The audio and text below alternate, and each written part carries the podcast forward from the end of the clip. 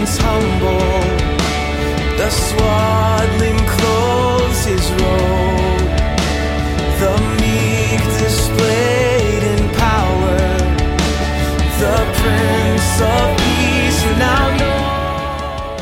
Well, we are so glad you have been a part of our Christmas Deeper study. The setup of this study is quite different than our other deeper events, but it's been a real joy to get in the Word together this December.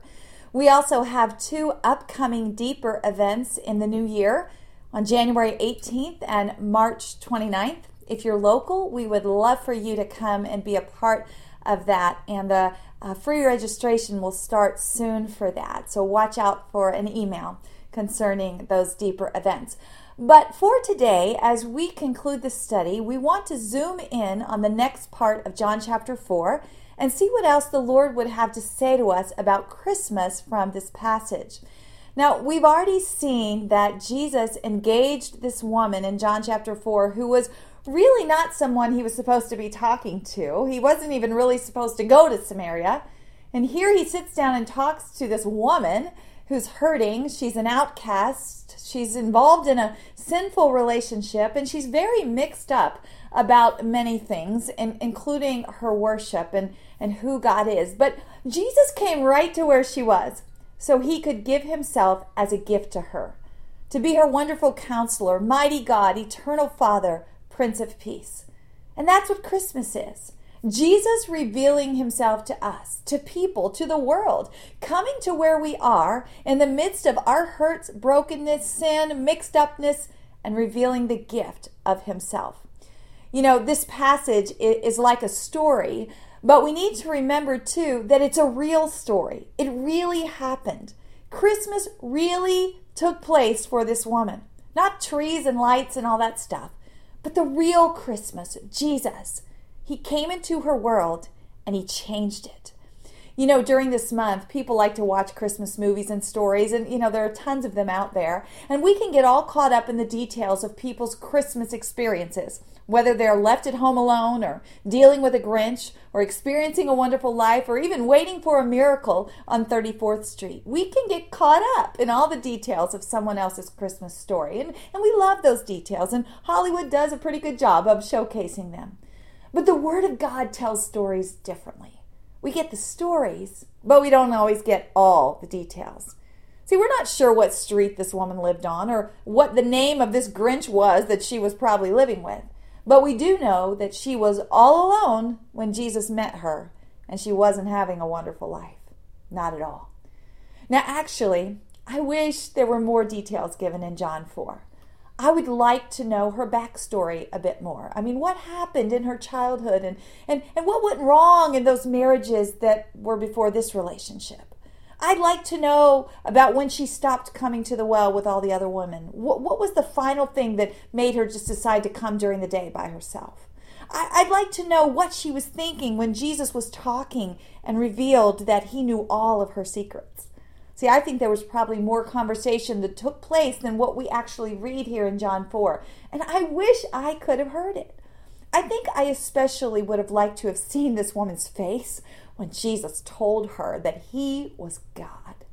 All kinds of details. I wish I knew. I wish I could hear and see. But what we really need is revelation. See, God's word doesn't always give us all the details of the story because what he reveals in his word is not like any other story. His word is different than any other kind of book. It might look like a book, but it's not. It's an alive and active word. And yes, God tells stories in his word, but not just for story's sake. He uses these stories to speak to his people exactly what he wants to say and when he wants to say it. And he waits for us to seek him. And then he reveals the mysteries in these stories. And he connects these stories to our stories. See, God watches for when our hearts and our eyes are open. And then he shows us things, he reveals things. When I started seeking the Lord for what he would have me teach for this deeper Christmas study, I never expected to end up in John 4. As we have said, it's not your typical Christmas passage. But one day I was reading and John 4:10 flashed in front of me. If you knew the gift of God, it said. And I knew that God was speaking to me and saying this, This is what I want you to talk about in the deeper Christmas study. So I started watching this story in John 4. I started seeking the Lord. What do you want to say to us? I asked God. I opened my ears and my eyes for what he wanted to say. And I, and I marveled at how he took what is revealed in John 4, right here in the text, and he also directed me to Isaiah 9 6, a well known Christmas passage, and then he wove them together. I had not seen that before. And, and we've gone through this and we've talked about how he revealed himself to this woman as wonderful counselor, almighty God, eternal father. I mean, we've been looking at those things up until this point. So naturally, according to this list of names in Isaiah 9 6, what do you think we're going to talk about today? What detail do you think we're going to look for next in this story in John 4? Let's read Isaiah 9 6 just to make sure we're all there on the same uh, page. I know we've read it several times, but let's read it again. Isaiah 9 6 says, For a child will be born to us, a son will be given to us, and the government will rest on his shoulders. And his name will be called Wonderful Counselor, Mighty God, Eternal Father Prince of Peace. See, we've already talked about those first three names, but what's the last one? It's Prince of Peace. So in my study, I went back to John chapter 4 because that's what we're going to look for today. And I said, All right, Lord, show me. Show me how you revealed yourself as the Prince of Peace to this woman because I think that's what you want us to see. And I want you to know, I got pretty frustrated. And I told the Lord, I just don't see where you revealed yourself to her as the Prince of Peace. I sure wish you would give me some more details, God. See, when we pick up where we left off last week, this story starts moving from just being about this woman and Jesus to involving the whole town and his disciples too. In fact, we really don't even get to see much of this woman after Jesus tells her that he is God in verse 26. He tells her, I'm the Messiah. But let's go to John 4 and read and let's let God continue the story. We're going to look at the details that are given, and we're going to ask Him to take those details and tell us the story today and just the way He wants to hear it, just the way He wants us to hear it. Let's pray. God, I thank you that you are the greatest storyteller ever. Your stories are alive and active. You use your stories, Lord, to speak life into us. And God, you've been doing that all month long as we've been looking at these passages, and I pray that you would do it today, that you would finish out this work and speak strongly into our hearts. God, our hearts are open, our ears are open, our eyes are open. We want to hear from you, Lord. We want to see what you have to say to us. We need revelation, God. Lord, we need you not only as our wonderful counselor, our almighty God, our eternal Father, but Lord, we need you as the Prince of Peace in our lives. So, Lord, just reveal to us today as we study, as we look at your word and hear from you, God. In Jesus' name, amen. Okay, so we're going to jump right in and we're going to pick up in verse 27. And this is right after Jesus has told this woman, I am He. In other words, I am God. I am the Messiah. So we're going to go in here. We're just going to kind of gather some details first, starting in verse 27. It says, At this point, his disciples came, and they marveled that he had been speaking with a woman. Yet nobody said, What do you seek? or Why do you speak with her? The disciples, remember, they had been off getting food when Jesus came and sat down at the well. And and they see these things going on. All right, here's Jesus. He's in Samaria. What are we doing here anyway? And he's talking to a woman. He's not supposed to be doing that. But notice nobody had the guts to ask him why. Now, I wish they had because I would love to hear what he said to them, but they didn't ask. Now, go to verse 28. And now it's going to take us to uh, the woman and the people in the city. This is going to this this narrative is going to really jump all around from the disciples and Jesus to the people and the woman and all and all of that. So right now we're going from the disciples and Jesus in verse 28. We're going to see the woman. It says, "So the woman left her water pot and she went into the city, and she said to the men, Come see a man who told me all the things that I have done. This is not the Christ, is it? They went out of the city, and they were coming to Jesus. Now, this is really strange to me. There's only two times in the rest of this passage, this being one of them, that we're going to see this woman. And this, this is one of them. But here's this woman. She goes into the city. In the past, she's been a loner, seeking water all by herself, just get the job done and go back home. And now she goes into the city and she talks to people. And she doesn't just talk to anybody, she talks to the men. Now, the men probably don't respect her. Her reputation is probably pretty well known, even though she's trying to hide it. As she speaks to them, and they respond.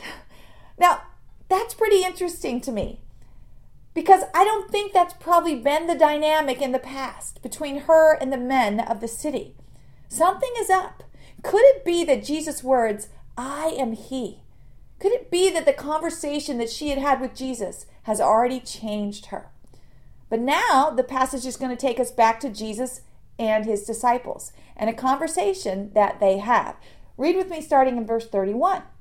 It says, In the meanwhile, the disciples were requesting him, saying, Rabbi, eat. But he said to them, I have food to eat that you don't know about. The disciples therefore were saying to one another, No one brought him anything to eat, did he? They're, they're about the same as this woman was. Remember, Jesus was talking about spiritual living water, and she thinks it's, it's physical water. Jesus is talking to them about a different kind of food, and they're thinking it's food to, to eat. Interesting how we can be, right?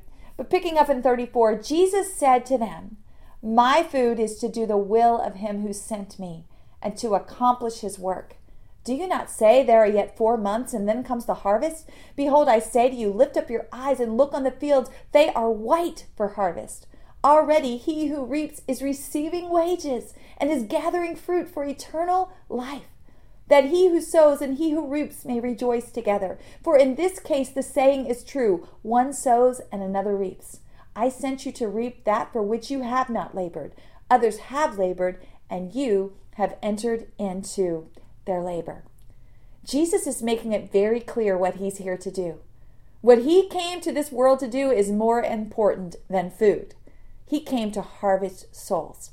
But now the passage switches back to the woman and the people of the city. And this is the last time we're going to get any details about her. Verse 39 it says, And from that city, many of the Samaritans believed in him because of the word of the woman who testified. He told me all the things that I have done. A harvest was taking place in this city because of what this woman said. That's amazing to me. The outcast now is an agent of change in the whole city. And in verse 40, it says So when the Samaritans came to Jesus, they were asking him to stay with them. And Jesus stayed there two days, and many more believed because of his word. And they were saying to the woman, It is no longer because of what you said that we believe, for we have heard for ourselves, and we know that this one is indeed the Savior of the world. See, the harvest moved from just one woman to many people. Now, there's lots of details there. And I want you to know, I just kept asking the Lord, I don't want to force this, God. I, I know more happened here than, than what this tells me. But did this woman see you as the Prince of Peace in the midst of all these details? Did you show yourself to her as the Prince of Peace? Because that's what I was really looking for, and that's what I thought God wanted me to see. Well, this is how the Lord answered me, and He gave me revelation in His living, active word. He told me, look at what she said. He kept pointing me back to, to the phrase that she said, and she said it two times. We only see her two times in this part. And each time she said the same thing. Verse 29, she says, Come see a man who told me all the things that I have done. Verse 39, it says, This woman testified, He told me all the things that I have done it appears that Jesus telling her all the things she had ever really done really brought about a change. Brought about a change in her. She used to go it alone. Now she had the confidence to talk to the whole city. She used to be disrespected. Now they would listen to her and, and they're changing too. This this phrase, this man who told me all the things I've ever done, it, it seemed to really be a catalyst for change in the lives of the whole city. You think about it, Samaritans used to hate Jews, and Jews hated Samaritans. But now, because of her testimony, these Samaritans were willing to leave their workday or whatever else they were doing in the city and go seek out a Jew to talk to him. They were asking him to stay with them, to be there with them, and to teach them. They wanted to listen to what he had to say. And not only did they listen, they were believing in him as the Savior of the world. And it appears that all this happened because Jesus told her all the things she had ever done. That was the, the root of all of this change. You know, all of us have things we have done. All of us have sin in our lives, right? Absolutely. In this woman's life, we know what the sin was, at least some of her sin. She was really involved in immorality. And how many of you know? Immorality has a lot of sinful friends. A lot of times with immorality comes shame, lying, sensuality, manipulation, idolatry. I mean, it can be really ugly. And what do we do when something is ugly or we have something ugly in our lives? What do we do? Try to hide it, right? That's what most people do. They try to hide their sin, to cloak it over in some way so other people can't see it. Because we think if people know about our sin, if they if they really know about our issues, then that's going to create all kinds of turmoil in our lives. So so we can get pretty good at covering up our sin. And yet, do you know what the word of God tells us? It tells us that hiding our sin actually creates all kinds of other issues. Now, we're still talking about Jesus being our Prince of Peace. Don't, don't think I've lost you here, or I hope I haven't lost you. And we're going to get there with this, so hang in there with me. But turn over to Psalm chapter 32 as we think about this idea of, of hiding our sin. Psalm chapter 32. It begins with How blessed is he whose transgression is forgiven, whose sin is covered. How blessed is the man to whom the Lord does not impute iniquity, and whose spirit there is no deceit. In other words, no hiding, no covering. Listen to what it says in verse 3. It says, When I kept silent about my sin, in other words, when I hid my sin, my body wasted away through my groaning all day long. For day and night your hand was heavy upon me. My vitality was drained away as with the fever heat of summer. But then I acknowledged my sin to thee, and my iniquity I did not hide.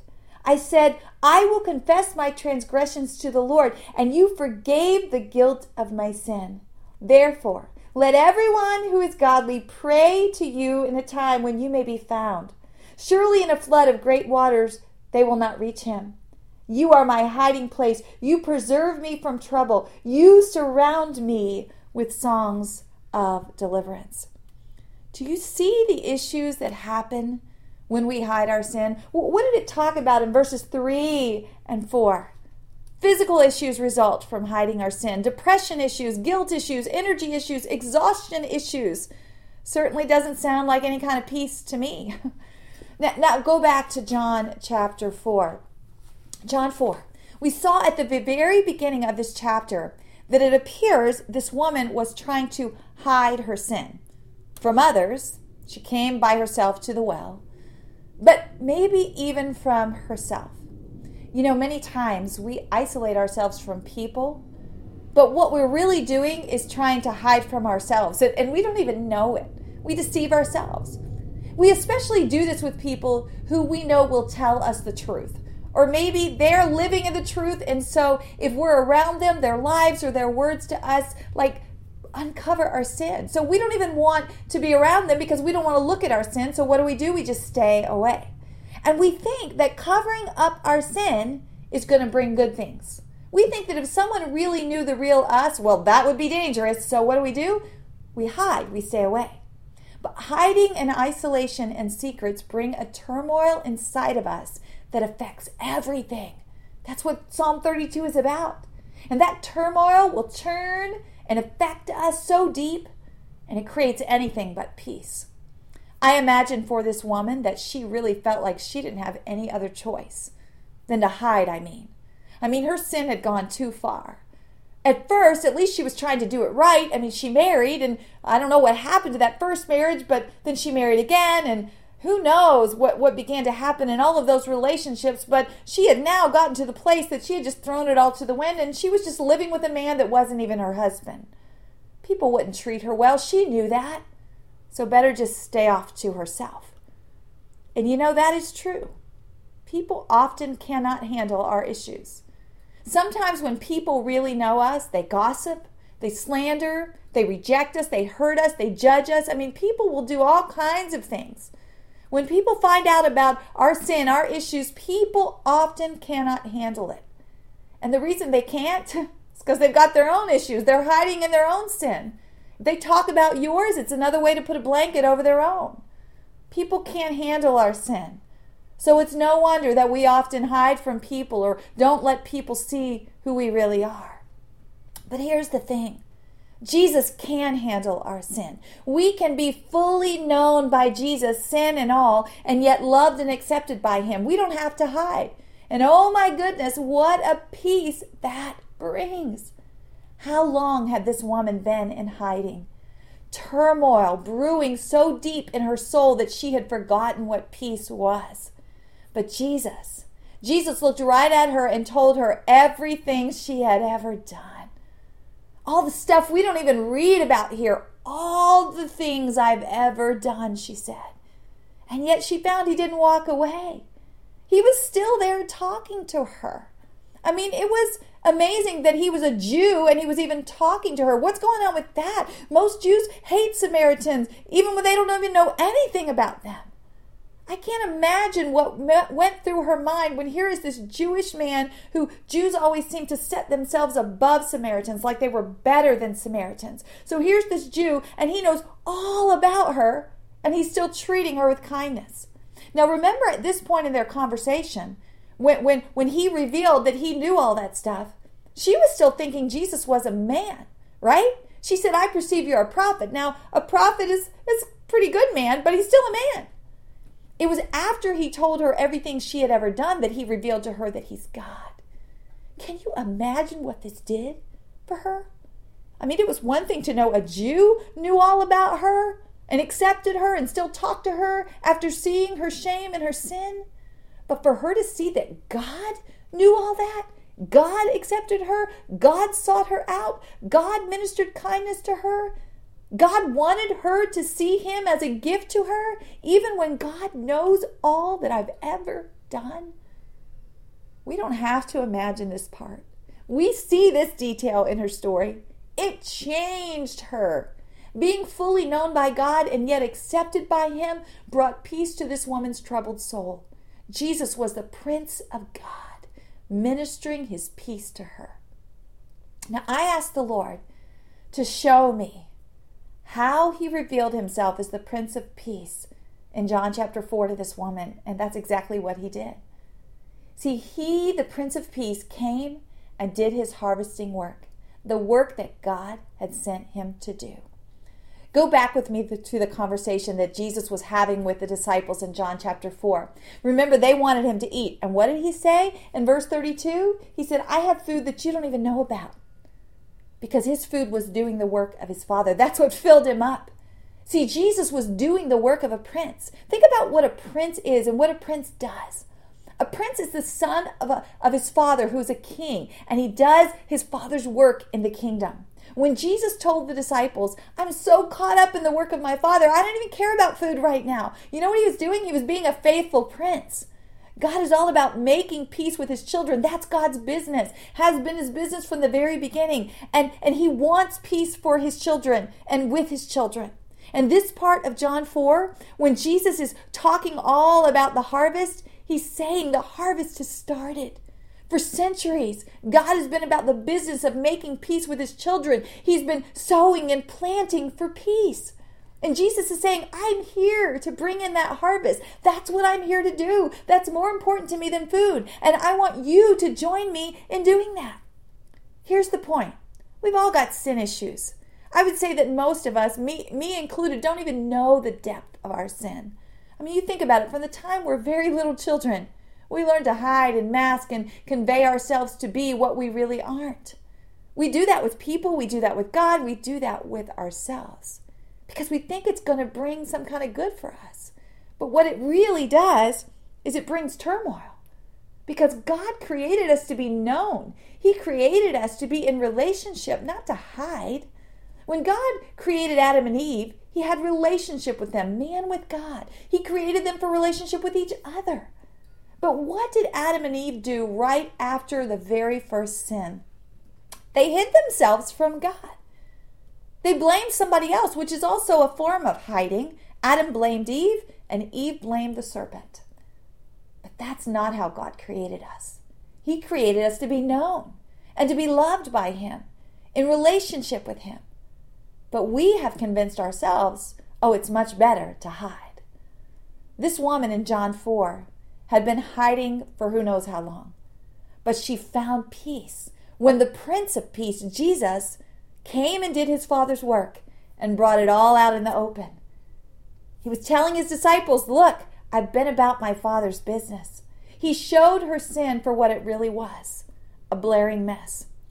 You know, the conversation between Jesus and this woman really just keeps reminding me of another passage in Isaiah that's prophetic of Jesus as well. Isaiah 1 18. You may be familiar with it. It's really an invitation from the Lord. He says, Come now, and let us reason together, says the Lord. Though your sins are as scarlet, they will be as white as snow. Though they are red like crimson, they will be as wool. See, Jesus is God and He knows our sin. He sees it as one huge red mark after another. Even if we try to hide it, He says, though your sins are as scarlet, because He sees them that way. But what does He say? He invites us into this conversation with him. He says, Let, let's sit down. Let's reason about this. Let's talk about this. And you know what he does? He, he tells us how he'll cover up our sin. It's not that he's going to hide our sin, he's going to cleanse it. He says, Though your sins are as scarlet, they're going to be as white as snow. Why? Because Jesus, the Prince of Peace, will cover our sin with his own blood. That, that takes us right back to Psalm 32, verse 5, where it says, I acknowledged my sin to thee and my iniquity I did not hide. I said, I will confess my transgressions to the Lord, and you forgave the guilt of my sin. Do you see how Jesus is the Prince of Peace here in John 4? How he reveals this part of himself? God showed that to me, and I, I, love it. Jesus doesn't come in with this big sign to the woman and says, Look, I'm the Prince of Peace. No, what he does is he just quietly and beautifully and thoroughly does the work of a prince. See, it wasn't just for this woman. You go back into John chapter 4, back in verse 39, we find out that many of the Samaritans believed in him because of what she said. And they asked Jesus to stay with them. And then in verse 41, it says, And many more believed because of his word. I wonder what his word was in verse 41. That's one of the details I'd like to know. This is what I think happened. I think he sat down with these people, and just like he did with the woman, he told them everything they had ever done to. But he accepted them, and he loved them, and he told them of God's grace and how they could be made new in him. You know, I love it that Jesus really began this harvesting with a group of mixed up, rejected people Samaritans. It makes me think of that whole passage in Isaiah 118. Come, let us reason. Let's sit down and talk about this thing that's just made all this strife and turmoil in your heart. Let, let, let's get it covered with my blood. Let's get it covered with me. And we'll make it as white as snow. This whole section of John 4 screams relationship to me. And I love it in verse 42, where they tell the woman, Look, it's no longer because of what you said that we believe. We've heard his word for ourselves and we know that this one is indeed the Savior of the world. We've heard for ourselves. Now, what does all this have to do with Christmas? So much. So much. First of all, it's just one more reason why Jesus is such a gift. Because the greatest longing of our souls is to be known and loved. But how many people believe that one cancels out the other? Meaning, if you really knew me, you wouldn't love me. There's a song that came out, I guess, in the last year by Kelly Clarkson. And some of the lines go like this Everybody has a dark side. Do you love me? Do you love mine? In the song, she says, Don't run away. Promise you'll stay. The very first time I ever heard that song, I was actually in a weightlifting class at 5 a.m. in the morning. You know, you're barely awake, starting to lift weights, and this song is one of the songs that we were going to be lifting weights to that day. I'd never heard it before, and I thought, oh my goodness, this is deep theological stuff for 5 a.m. Because everybody does have a dark side, and yet everybody's crying out But even if you see my dark side, will you know me? Will you love me? How many times is that not what happens, though? You know, when people really know us, a lot of times the reality of this broken world is they don't love us.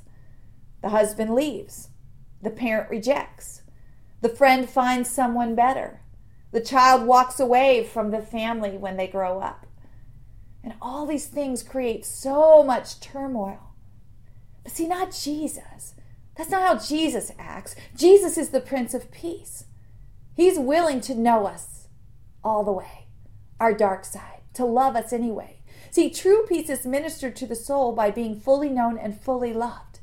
And only Jesus can do that. What a gift he is, our Prince of Peace. And knowing him as a Prince of Peace brings freedom to Christmas. and more importantly, really to life. Because I don't have to press, impress anyone. Because I already know that I'm loved and known by God Himself. And oh my goodness, what freedom that brings for Christmas and the rest of the year, too. How many of you have ever gotten that perfect Christmas card? You know, the perfect families on the front, they've all got happy smiles and maybe they all have matching clothes and, and there's a letter that comes along with the with the card and it tells how every child made straight A's that year and they've had three perfect family vacations. The husband got a raise, the children were the star athletes on all their sports teams or their music things and now I know I'm being a little dramatic and maybe a little excessive here, but I know you know what I mean. We've probably all gotten at least one card like that. And and don't get me wrong, I love getting those kinds of Christmas cards. I love reading all the letters. I, I am the one who will read them. I, I even if you're writing a long letter, because I like the stories and the details, and I love knowing the things that happen in my friends and family's lives. But there are times over the years that I've gotten a card that was so perfect that it made me feel much less. And what that does is then somehow create this thing in us that we've got to impress. Like, if you really knew what was going on in my family, you would be like spazzed out. So I, I somehow need to hide what's really going on and we'll just make it look perfect. No. See, it's in those moments that the Holy Spirit has to remind me Sharon, everyone has issues, everyone has sin even if their Christmas card looks perfect. Jesus knows my sin. He knows me. He knows all the things I've ever done, and that's what matters. And I may not measure up, but at least I have peace. Why? Because the Prince of Peace knows me and sees me, the good and the bad, and he loves me and he points me to something better. We have a mindset that at Christmas, you know, we should have the perfect tree, the perfect lights, the perfect card, cookie, present, ornament, family, dinner, outfit, whatever else we try to impress with.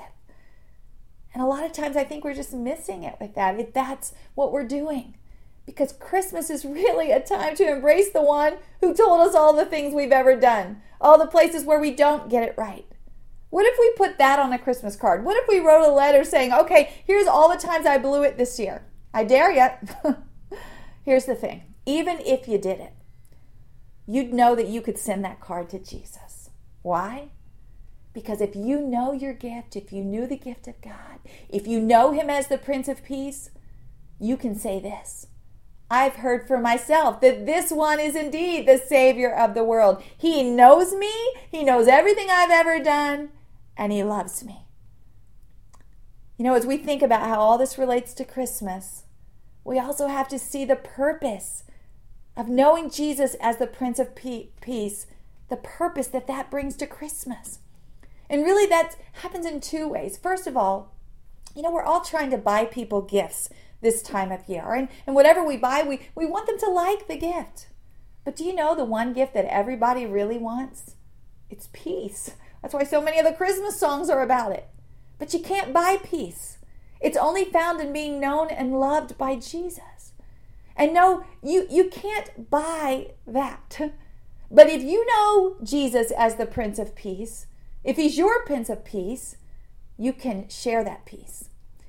And that gives great purpose to Christmas. This woman in John 4, once she had the gift, the peace of Christ, what was the first thing she did?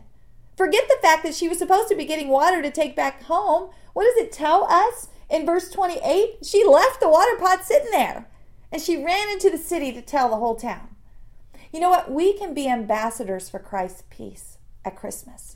We can do that by telling people about Christ. And we do. We tell the story of how Christ is born. But remember, we've got to get Jesus out of that manger as a baby.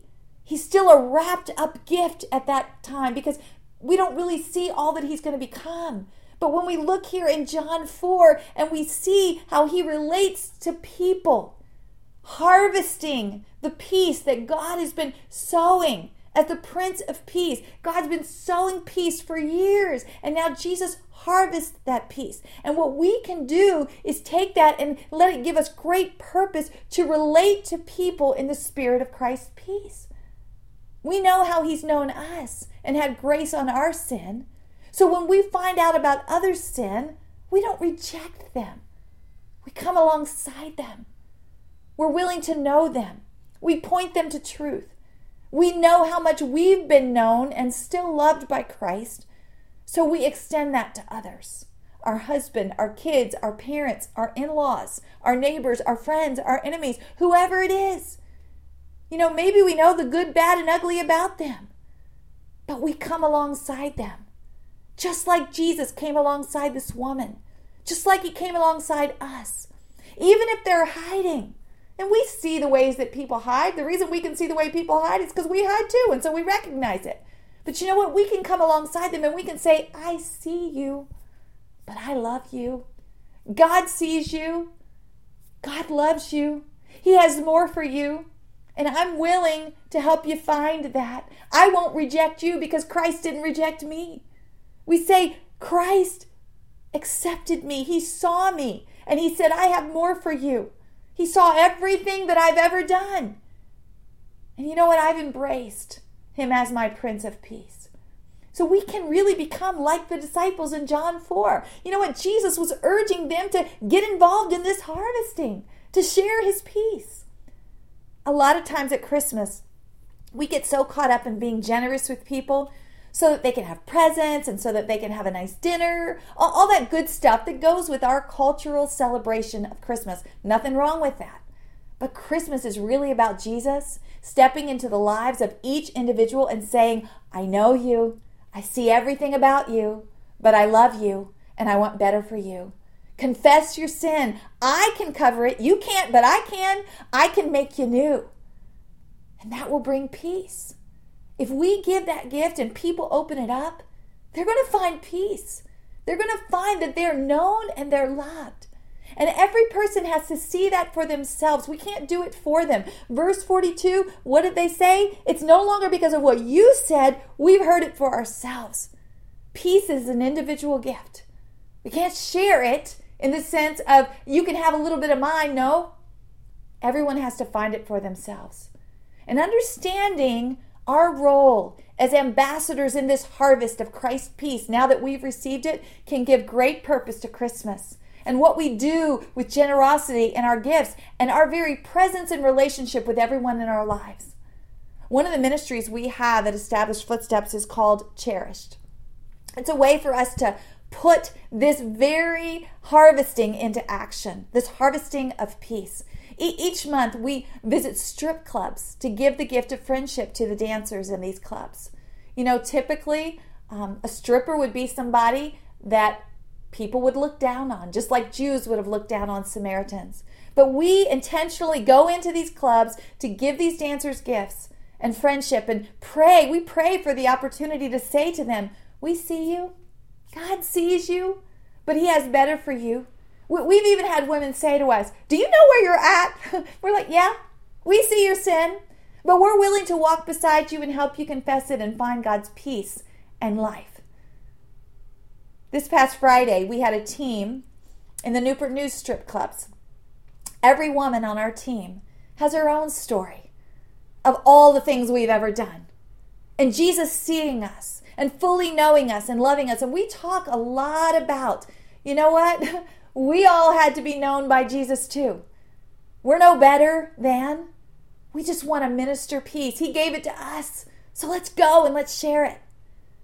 When we went out on outreach this last Friday night, we gave out pink Christmas stockings filled with gifts because we want to share our gift of Jesus being our Prince of Peace. Yes, knowing Jesus as the Prince of Peace can bring great purpose to the way we relate to others, especially at Christmas. But there's another purpose too. And this purpose is really personal and it's for each individual, it's for us. It can help us conclude the year with a clean heart, for us to live in peace. See, a lot of times, even though we've come to know the gift of Jesus, we haven't really embraced Him in, in this part of Him as our gift. You know, that whole saying of John 4 10, if you knew the gift of God, I think a lot of times we don't really know Him as our Prince of Peace. You know, we can get caught up in sin, whether it's immorality like this woman in John 4 or other things that just pull us away from God and walking in His truth. That's what sin is. It can be idolatry. We can be putting all kinds of things before our relationship with Him. It can be dishonesty, materialism, bitterness, anger, thinking like the world and like our culture instead of thinking according to truth, indulgence, pride, overeating, all kinds of things. We can get caught up in sin. And you know what we do? We try to hide it. We even try to hide from God and, and from ourselves. And all that does is bring shame, not peace. Because even if we're hiding, oh, God sees it. But somehow we live with this illusion that He's Almighty God, but He doesn't see my sin. And so we run from him. But what was it that Psalm 32 said? What did Psalm 32 say? In verse 5, it said, When I acknowledged my sin to thee, and my iniquity I did not hide, I said, I will confess my transgressions to the Lord. And he forgave the guilt of my sin. He forgave the guilt of my sin. When we hide, we have no peace. So many times, even though we're Christians, and even though we're celebrating Jesus at Christmas, we're in turmoil when Jesus is our Prince of Peace. The one God sent to minister his peace to us is our gift. Remember that phrase if you knew the gift of God. Jesus wants us to know him as the Prince of Peace. So at Christmas, we can finish the year out in December by being reminded of our gift. We can confess our sin to the Lord. We should be running to Him, laying it all at His feet.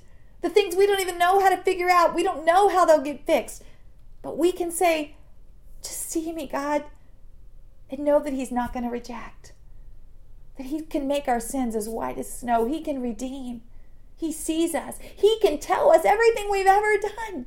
The things we've struggled with in this year, the things we're still struggling with. He sees it. But He accepts us and He loves us.